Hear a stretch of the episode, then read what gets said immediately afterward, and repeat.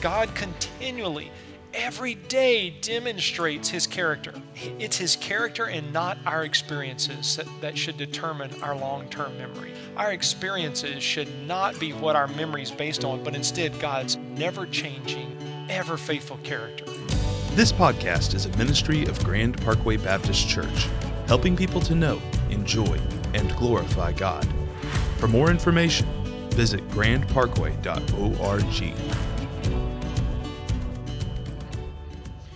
God, the reason you're able to complete your work in us is because we are yours. And God, when we use that term that Jesus is mine, it almost sounds like an ownership term, but it's not ownership. It's not anything that we've done. It's nothing that we have given. It's because you have given all. Jesus, you actually purchased us. And it's by your willingness and by your grace that we get to say, you are ours. It's that big mystery that how in the world could the God who created universes love us enough to create us to be in relationship with you. And God, the only way that we're in a right relationship with you is through your son, Jesus. And so we thank you. Thank you for the fact that you loved us enough to give. You loved us enough to care, to do all that we need, to say, Christ is mine forevermore. Now, God, what we say is your servants are listening, so speak to our hearts and our minds, open up our ears so that we may hear what you have to say to us this morning and then live it out the way you command. For it's in your name, Jesus, that we pray these things. Amen. You may be seated. Well, good morning. My name is Wade Burgess, and as many of you know, I'm the executive pastor here at Grand Parkway, and from time to time, it's my privilege to be in front of you to bring you God's Word. This morning, as I was preparing for this, I thought about this the holiday season that's quickly upon us. I mean, it's coming. I think it's like 11, 12 days till Thanksgiving or something. It's right here among us. And I thought about Thanksgiving. Man, that's a time where we're supposed to be thankful, and boy, we're just full of praise and brimming and all that. And I thought, yeah, I don't know if that's how I feel this particular time of year. We find ourselves, my family and I find ourselves in a kind of a season of first. We lost both my father-in-law and my dad over the summer. And so we're having conversations right now around this first holiday that I don't know that I expected that we would have. Things like, hey, what's your mom going to do for Thanksgiving? I don't know. What's your mom going to do for Thanksgiving? Well, should we do the things that we normally have done? Should we do everything? I mean, that would be good. Or is that too painful? Should we do nothing the same that we do? So we're kind of in this little bit of a turmoil of, how exactly is this thing going to work, this season of first? And it occurred to me that there might be many of you going through a season of first. Maybe like us, you've got a key member of the family that's gone. Maybe a key member is deployed. Perhaps that season of first is maybe that first time that we've been separated or divorced, and what does that look like for us, and how do we go through that? And in all of that, I wondered, how are we supposed to remain thankful? Even in the storms that life brings, how is that supposed to look for us?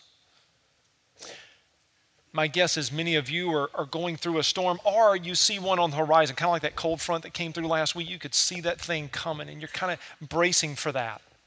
Maybe a pending surgery, or pending test results, or a pending layoff, whatever it is.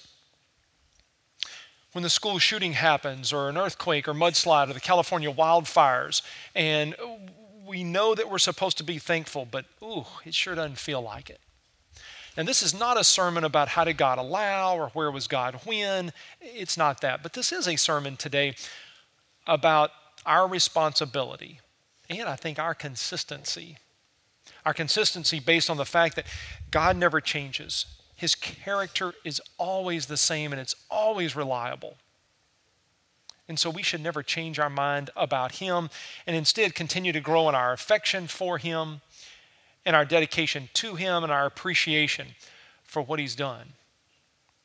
So how are we to be thankful, even when we don't feel like it?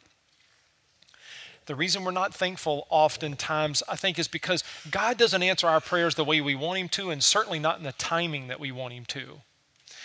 We say, God, this is how I want it, this is when I want it, and ta-da. And we wait and it doesn't happen. And then we wait a little longer and it doesn't happen. And we wait a little longer and it doesn't happen. And then we start saying, well, how could a God of love allow fill in the blank? And we think, boy, that God isn't coming through for me.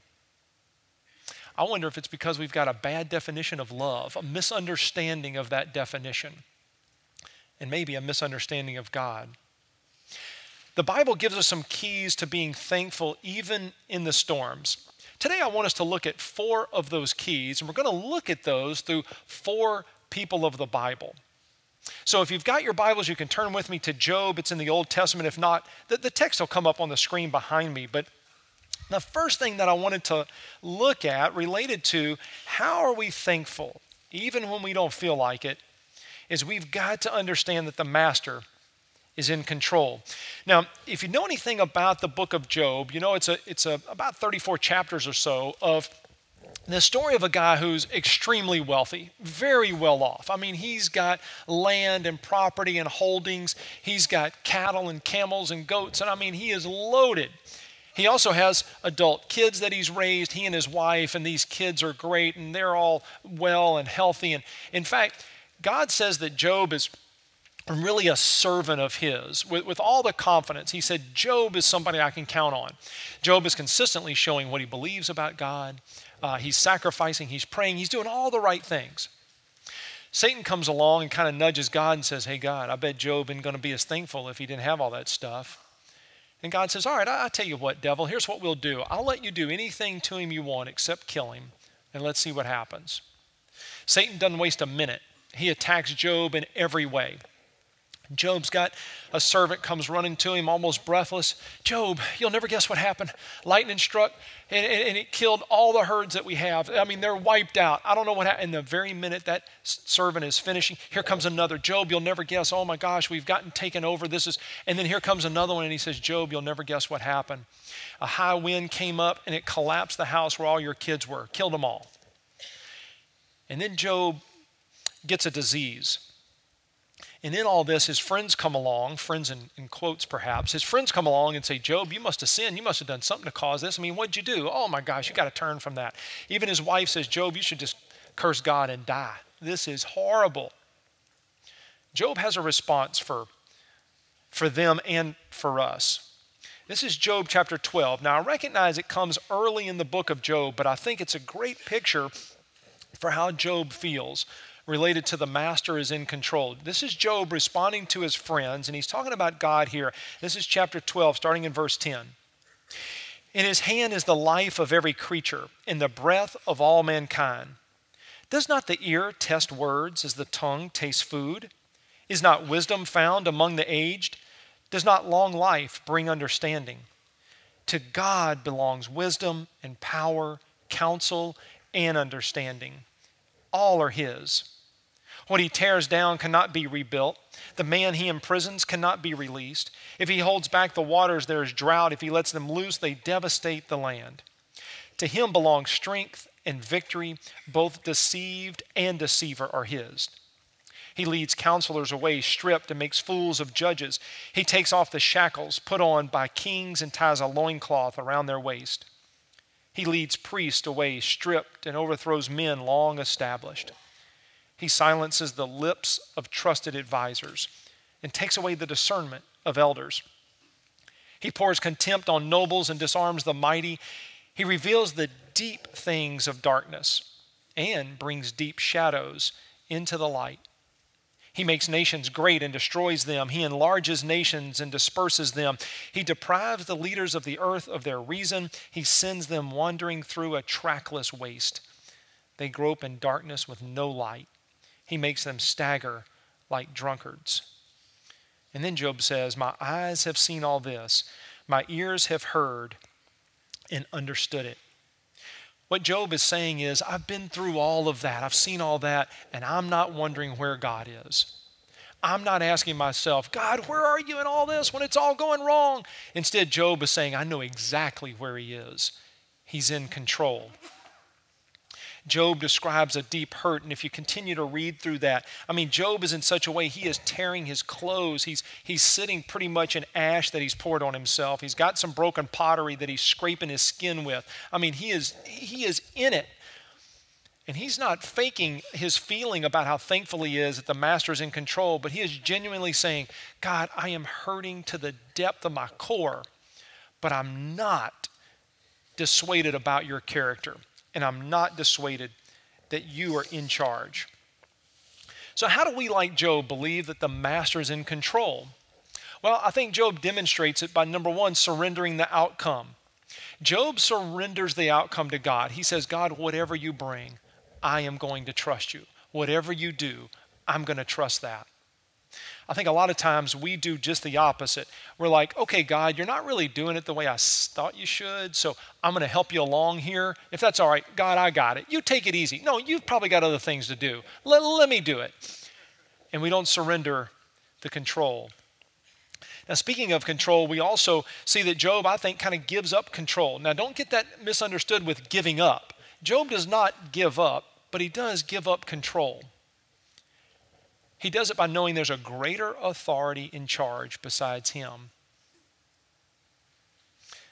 The third thing I think Job recognizes that we see there, just in that early on, we see that he recognizes there might be a greater purpose. When we're going through storms, I think we ought to be asking why. We certainly should be seeking, what is it that God has planned? God, what are you trying to do in this? What are you showing me in that? And we should recognize there's a greater purpose despite our understanding. And that's really our point. Our comprehension should not be determined by how we feel, how it went. Did we understand it? Therefore, that dictates our level of faith. Our comprehension should not be necessarily dictating how we feel about the master being in control. We should just trust that. That should be a pillar of faith that we are anchored to. Now, I thought about that related to raising kids, and I thought, you know, I've not been around a lot of kids, but the few that I've been around, they will always take the easy way out. Have you ever noticed? It's kind of, I think it's in our nature. We do that some. You know, we give them a choice, and we say, hey, would you like this or that? They always take the easy way. And I was reminded about, I'm a freshman in high school, and it's starting to get to the end of the year, and it's time to choose your electives for next year. And I went to such a big high school, we had 72 graduate. I was in the top 72 in my class. But so you had to choose these electives, and I only had two to choose from. Because I played basketball, I got PE, that was one of them, and then I could choose another. And they even narrow it down for you. They're so concerned at my high school about your decision-making, they only give you two, okay, to choose from. And so it was typing or it was shop. So I went home and I said, Dad, I'm going to take shop next year. And he said, no, you're going to take typing. I'm like, maybe he didn't hear me. I said, I was going to take shop because I don't want to take typing. He's like, yeah, you're going to take typing. And I'm like, I don't think I am. So about August 26th of my sophomore year, I was in typing class.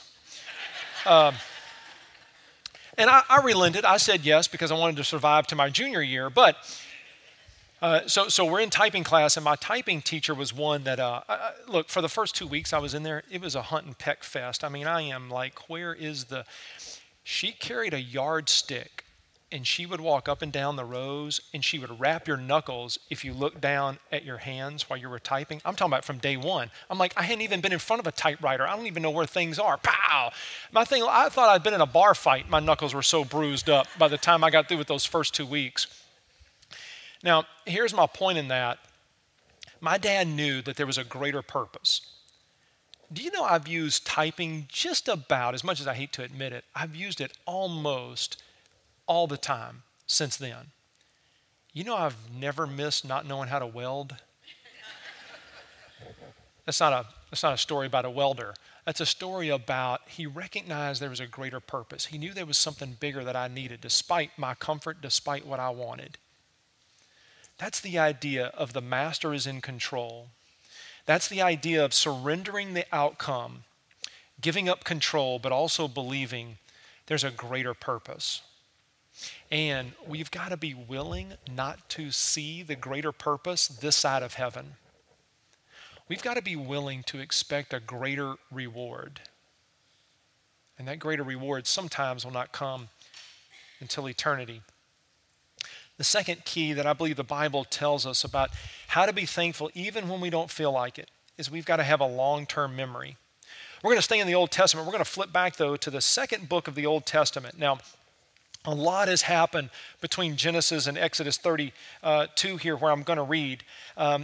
God has chosen the Israelites. He has said, I am going to make you my people. You are going to be a nation that everyone will know from here on out.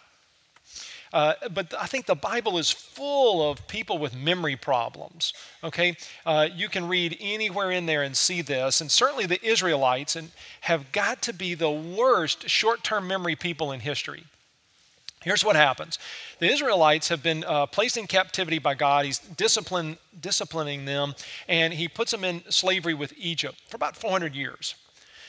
And the Israelites are constantly calling, God, how long are you going to save us? When are you going to come for us? God responds to those cries, and he says, okay, it's time to turn my people loose. And he responds by demonstrating that he is in control with these 10 awesome miracles, these 10 plagues, each one worse than the other, demonstrating he is God. And I mean, he's showing it to them. They don't get out of sight of the city. And they start complaining. God, you bring us out here to kill us? I mean, we had it better in Egypt. I don't know why we weren't here. Why are we doing that?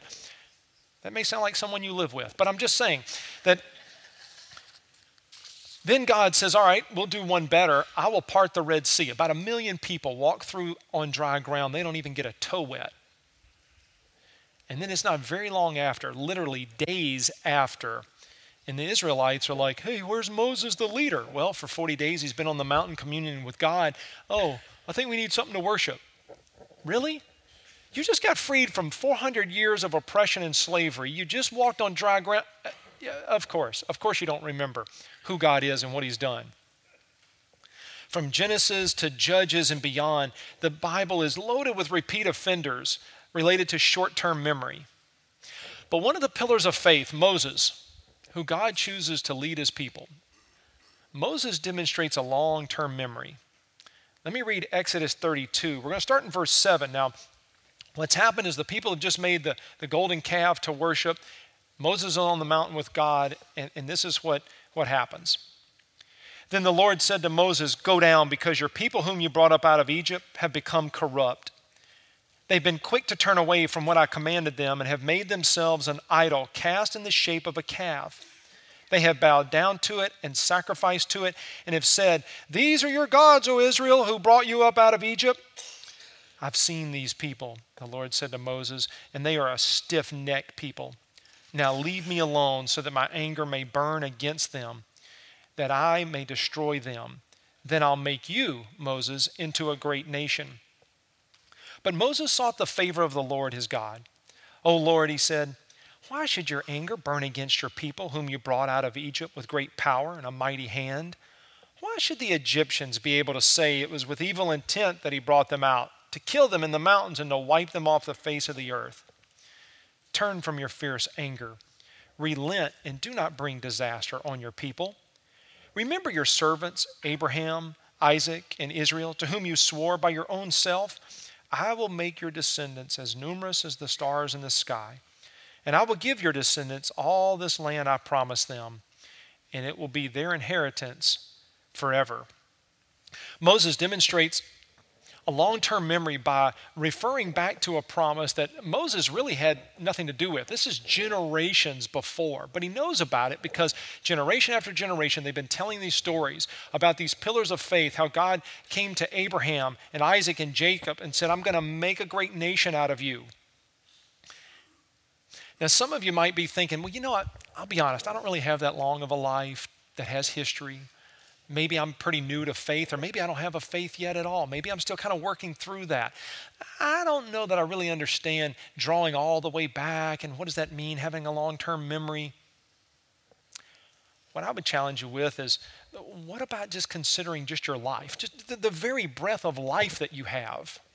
What about food or shelter or clothes? Would we not be able to say just in that, man, God, you've been good to me? I would also tell you that the God of the Old Testament is still our God. We too get to call on Abraham and Isaac and Jacob, not because we're Jewish, but because we're those same descendants. The God of the Old Testament is still our God. And we get this benefit. We also get to point to Jesus, the cross, and salvation. Do we need anything more than that? But yet God continues to give us more. He continues to tell his story in the life of every believer. God continually, every day, demonstrates his character. Speaking of his character, it's his character and not our experiences that should determine our long-term memory. Does that make sense? Our experiences should not be what our memory is based on, but instead God's never-changing, ever-faithful character. That's what Moses was drawing on. Moses was saying, God, I know this isn't who you are.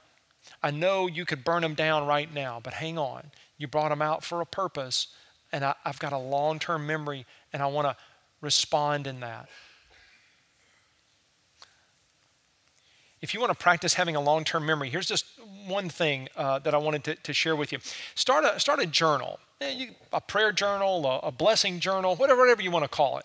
Start a journal and just jot down a few things that God has done for you, a few things that you've been praying about. I would encourage you to write those down and then just look back to it from time to time and see, what has God done with that? There's a lady in our church, she prayed for 40 years that her husband would be saved, that he would come to faith. 40 years.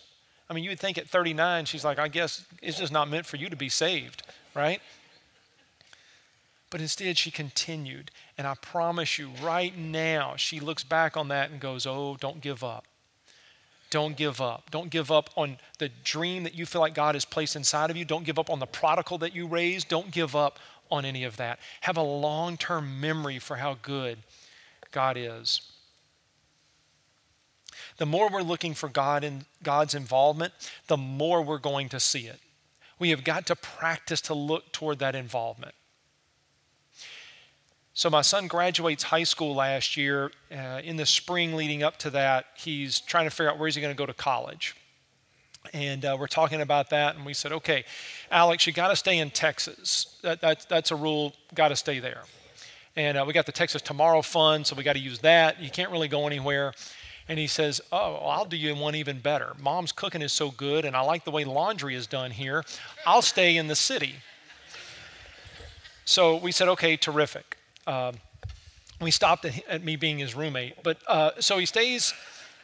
He says, okay, I'm going to go to U of H or HBU. I'm going to one of those. I'm going to apply to those, see what happens. And I said, okay, that sounds great. We'll be praying about that. Let's pray about, oh, God, where do you want him to go? And so we started praying, and it wasn't very long after we started considering that all these things started coming up about HBU.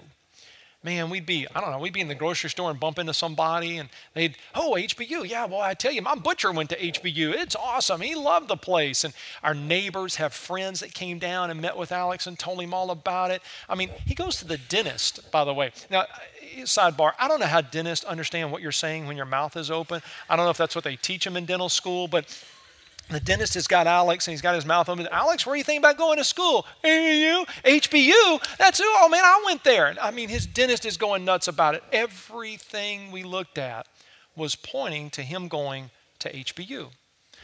So we, oh, okay, and there's one. And so we get ready. He enrolls in classes. They send me the invoice, and I thought, let's wait a minute. You know what, Alex, that may have been the devil. I'm not sure. Let's be careful about that. And so, by the way, it was so bad that I called the Tomorrow Fund, and they're like, do what? So my point is, everything that we were praying, everything was pointing to him making that decision. And then when we made it, and it starts getting tight, right? It starts kind of time to pay the piper. Then I'm the one that's going, I'm not so sure about that. And my wife is reminding me. Matter of fact, she had to just not long ago. As I'm about to go to bed, it kind of hits me. How are we going to pay for this? I mean, is one semester good enough? Can we homeschool after this? And she said, Wade, weren't you believing that God was orchestrating, kind of pointing him to that? I said, yeah, absolutely. She said, you don't think he knows math? You don't think he's figured out how he's going to pay for that? I think that's a lot of us. We forget how good God is. We forget the very nature that he just brought us through the Red Sea in a sense, and then we're like, oh, I don't know where God is. Really? Are you forgetting that much about that? And look, it's not just when we're in need. Even the Israelites, the stiff-necked people, they could remember God when they were in need. Man, I mean, you can read story after story. The minute the Israelites got in need, it was, oh, God, no, you're the one, boy. We're with you. I believe we do well to remember God's faithfulness and presence and blessings no matter the storm. In the good times and in the bad times, consistently relying on a consistent character. By the way, Moses was so sure of God's character and God's decision-making ability that when God comes to him and says, Moses, you've been leading this 1.2 million people for about 40 years. You've got at least one gray hair because of it. You're not going to get into the promised land. The whole reason you were here, so you thought, and you're not going to make it. You know, we have no record of Moses' reaction. He in complaining and stomping his feet and about how unfair that is, and for 40 years I've been leading these people. Instead, Moses is saying, God, you know best. God, I trust you. I trust your decision-making ability. Why did he do that? Because from a long-term history, Moses said, I can rely on you because I know the master is in charge. I believe Moses also knew our third key, but for that we're going to turn to the New Testament. So if you have your Bibles, flip over to 2 Corinthians. Now this is a letter written to the Corinthians by Paul. In fact, it's his second one, obviously, and Paul is a staunch supporter of the gospel. Paul is dedicated pretty much his adult life, after being converted, this great conversion story, Paul is dedicated to the spread of the gospel.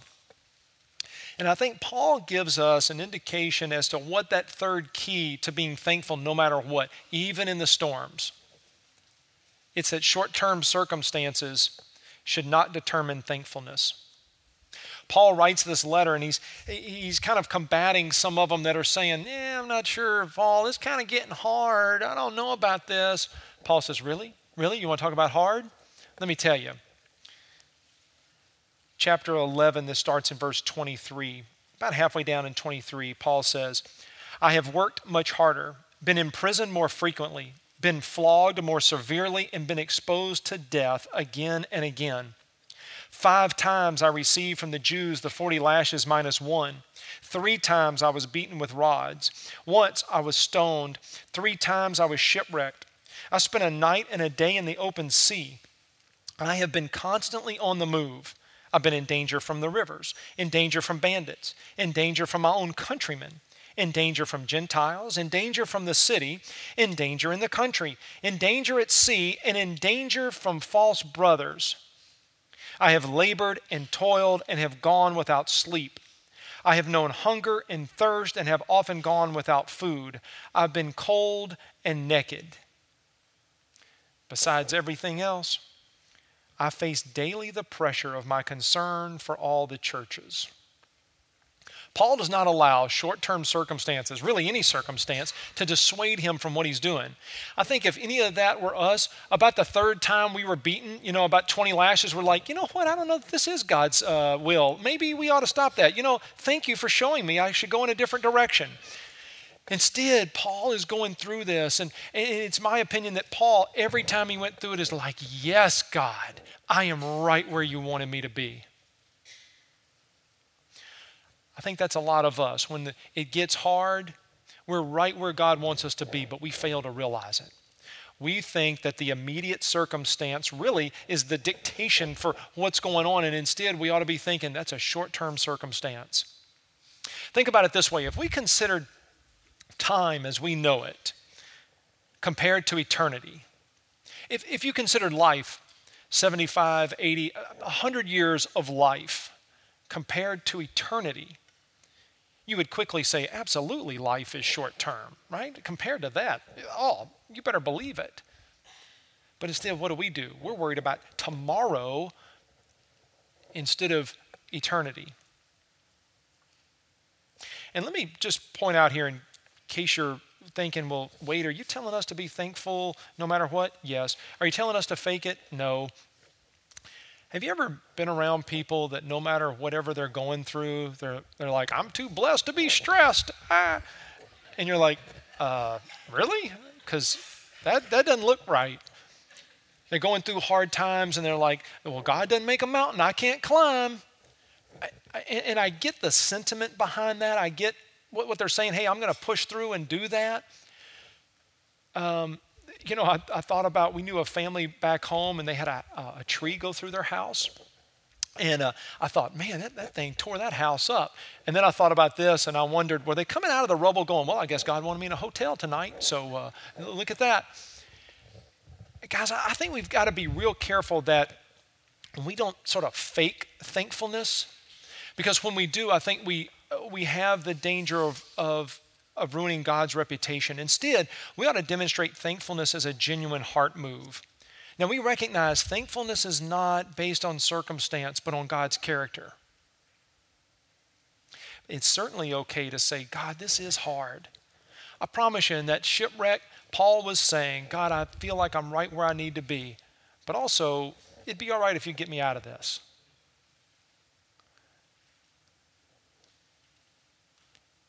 Absolutely, it's fine to tell God exactly how you feel. God, this is hard. God, I'm not sure I can sustain any longer in this. But it is not okay not to still recognize there is a thankfulness that comes, this peace. I still feel hard, bad, whatever, but there's a peace that comes with my understanding that the Master's in control based on my long-term memory and short-term circumstances. Now, you might be thinking, hey, you know what? I've not had a significant death in the family. I've not really had it hard. I mean, my life's been pretty easy. I've not had a health scare. I've not had really any issues. But if I were honest, I would say, you know, I just don't feel very thankful. When I get up and go to work tomorrow, I don't feel very thankful. When I get up and go to school tomorrow, I don't really feel very thankful. When I'm trying to raise these heathen kids of mine, I don't feel really very thankful. You know, you might be thinking, well, I got this boss at work. It's a new boss, and man, is he a jerk. I cannot believe that they promoted the one guy I didn't want to report to, and they did. And then I go home, and I tell my wife, oh, boy, you wouldn't believe it down there. I mean, that place, and she's like, hey, you ought to be thankful you got a job. And then you tell your friends, oh, boy, you wouldn't believe how tough I have it. And they're like, hey, people without jobs don't have that problem. And you're like, what? Maybe God's just wanting you to realize the purpose that He's called you to. Maybe when it gets difficult, that's exactly when we ought to be saying, oh, God, what are you doing here? Our default, God, can you get me out of it? Our default should be, God, what are you doing? Oh, let me learn what you need to. Teach me what you want to, and let me be that instrument that you want me to be. If your thankfulness is short-lived based only on who you report to at work, or if you were popular at school last week, or the number in your bank account, then be careful that short-term memory syndrome hasn't set in. And let me just say this, kind of a PS to that. It's been my experience that if you bail out during the difficulty, here's what happens. Two things happen. Number one, I believe it takes you longer to get through them, because I think God's shaping us. And so you bailed out of that one, there's going to be another. The Bible tells us there's going to be hard times. We've got to be ready for that. It will test our faith. And I think the second thing that happens when we bail out of difficulty sooner than we should, sooner than we're all the way through that, is the victory getting through it is not as sweet. The fourth key to being thankful, even when we don't feel like it, is to pray. Now, if you're thinking, well, Wade, that kind of seems pretty easy. That's a no-brainer. Pray. Yeah, I mean, is that the best one you got? Is that the fourth one? Well, let me read to you who actually did that. This comes from Matthew chapter 4, just two verses, verses 1 and 2. I was drawn to this. I was reading David Paulison's book, Safe and Sound, and in the book he says that prayer is how we express our living dependence on God, and how we rely on God's power for the help we need. Living dependence and relying on power. That's what he says prayer is. Take a look at Matthew chapter 4, verses 1 and 2. Now, this is Jesus right before he's about to start his ministry, and it says this. Then Jesus was led by the Spirit into the desert to be tempted by the devil. After fasting 40 days and 40 nights, he was hungry. I can see the look on your face. You're thinking, Wade, that didn't say anything about prayer. Are you kidding me? All the references in the Bible about prayer, and you choose those two verses, don't even have the word prayer in them? Here's what I know about Jesus. I promise you, he was not sitting around for those 40 days waiting to get hungry. Jesus knew why he was out there. He knew what was coming. Just like we do, we know it's coming. We don't know what maybe, but we know something's coming. If you read the four Gospels, you absolutely understand that Jesus was praying all the time. He was praying during stressful times, like in the garden when they came to get him for his crucifixion. He was praying before he ministered to people, after he ministered. He was praying before and after meals. He was praying before and after miracles. He was praying all the time. This is Jesus, by the way. We won't get into it, but Jesus is fully God and fully man, had all the power. You're telling me anybody that had an excuse not to pray would be him, and he's praying as fervently as he was? I guarantee you he was praying right here, right before he knew what was coming. Now, if you're wondering, well, how do you pray? I'm not sure about that. I mean, I hear people do it, and I'm not exactly. I just encourage you. You can pray out loud or in your mind's own voice. You can tell God what you're going through. You say, God, this is what I'm dealing with. God, this is how I'm feeling. God, this is where I am. Here's the crazy thing about prayer. It's not only calling on the power of God. It actually, the more you do it, aligns your heart with the will of God. Now, prayer will start by, hey, this is my to-do list. Hey, God, you can really help me out here. Nothing wrong with that. But the more we pray, the more we commune with God, the more we have this relationship, this intimacy with him, we move from just asking about us, for us, to, God, what do you want? God, how is it that you want me to live? That's what prayer does. It's our living dependence on God. It's relying on his power to help us, but it's also aligning our hearts to his will. When the ultimate storm, death, comes, will you be able to give thanks, for you know that you confessed with your mouth and you believed with your heart? That Jesus is the Son of God, that he came to give us a right relationship with a holy creator. I will not fear the shadow of death, the shadow of a bad boss, the shadow of whatever, because I know God is with me. His word, his presence, his love, and his character comfort me. And I'll be able to say, I will dwell in the presence of God for all time. Here's how I want to end our service this morning. I want to give you about 5 questions to consider. That may seem like a lot. This Sunday is our community group Sunday. It's where all over town we are meeting in home groups tonight. And these are some questions you can explore. But I want to give you 5 of these, and I want you to think about them.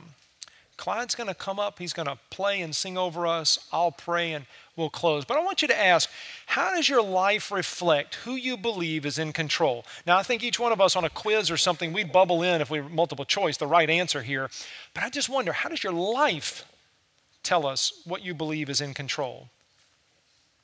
How often are you persuaded by circumstance? What does your prayer life look like?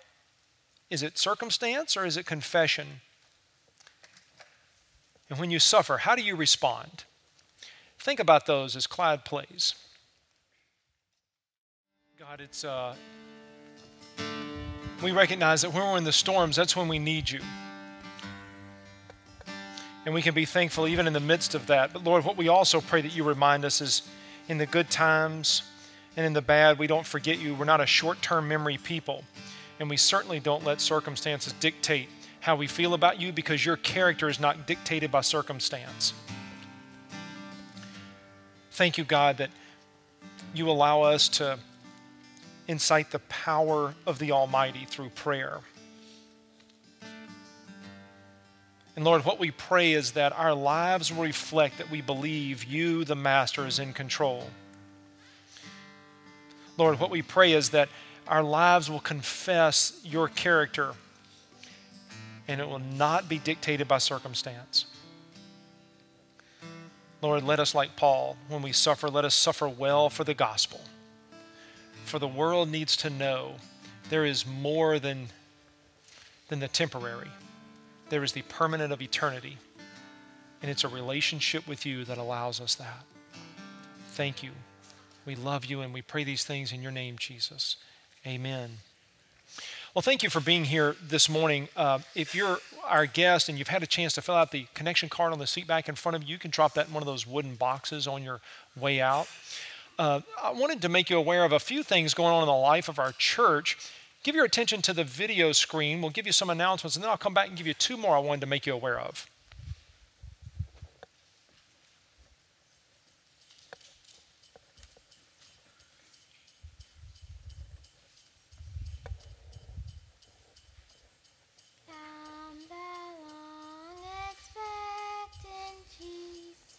Heart the herald angels sing, oh come all ye faithful, joy to the world, the Lord is come. It's time for everyone to sing and for every heart to prepare him room. If your child is interested in singing in this year's Advent Kids Choir, head to grandparkway.org/events to register. Put on your favorite pair of pajamas and get ready for this year's Family Christmas. We'll have games, the Christmas story, the second annual Gingerbread House Contest, cookie decorating, crafts, a photo booth, Christmas movies, train rides, and lots of hot chocolate and pancakes. Register online at grandparkway.org/events. If you're new, be sure and check out our website at grandparkway.org. If you're on social media, you can find us there too. Just two more announcements, one immediate and one a little bit in the future. The immediate one is this Tuesday is our men's breakfast at 6 a.m. at the Warehouse, which is our student building at the back of our campus. Men, this is free to you. We'll have breakfast from Whataburger. We'll have a message, and then we'll spend some time in some tables just discussing some questions from that message, praying together, and then we'll get out of there by 7. So join us for that if you can. The second announcement is a little bit more long-term. It comes up February the 7th. It'll just be from 6 to 9 p.m., but it's our Night to Shine. This is what we're doing to put on a prom for people with special needs. It's for ages 14 and up. We're expecting about 150 special guests that night. What we need for that is 150 buddies that go with them, and we're doing all kinds of things. One, we're having a respite out at the Warehouse where we will provide dinner, massages, and just kind of a break for the families of our special guests. We're also going to have limo rides here on campus. We literally will have a red carpet. Flash bulbs will go off. I mean, this thing is going to be a party. I told the first service that if you're a card-carrying Baptist, you can check that at the door. We're going to have a dance floor in the back, okay? So get ready for that. And then, so we need a variety of assistance. We need food service. We need people to just be around. We need people in the kids' building where we'll have a sensory deprivation room in case that's needed by some of our special guests. We're going to need dance floor hosts. We also are going to just need some muscle. We're going to take this room and have dinner and tables here. And then, while the event's going on, we're going to flip this back into an auditorium where Neil will give a brief gospel message, and then we will crown every special guest so that they will be queen or king of that particular night. And so this is going to be a real special time. We want to make sure that you're aware of it now, because during Advent we don't do announcements, and so we want you to be aware of this. You can register to be a volunteer, or if you know someone with a special need that would like to participate in that night, you can also register through our website. All right, well, stand to your feet. I want to speak a blessing over you, and we'll be dismissed. Hold out your hands. Your God has not forgotten you, and he's certainly not forgotten who he is. Let's live remembering who we are in light of him. In the name of the Father, the Son, and the Holy Spirit, amen.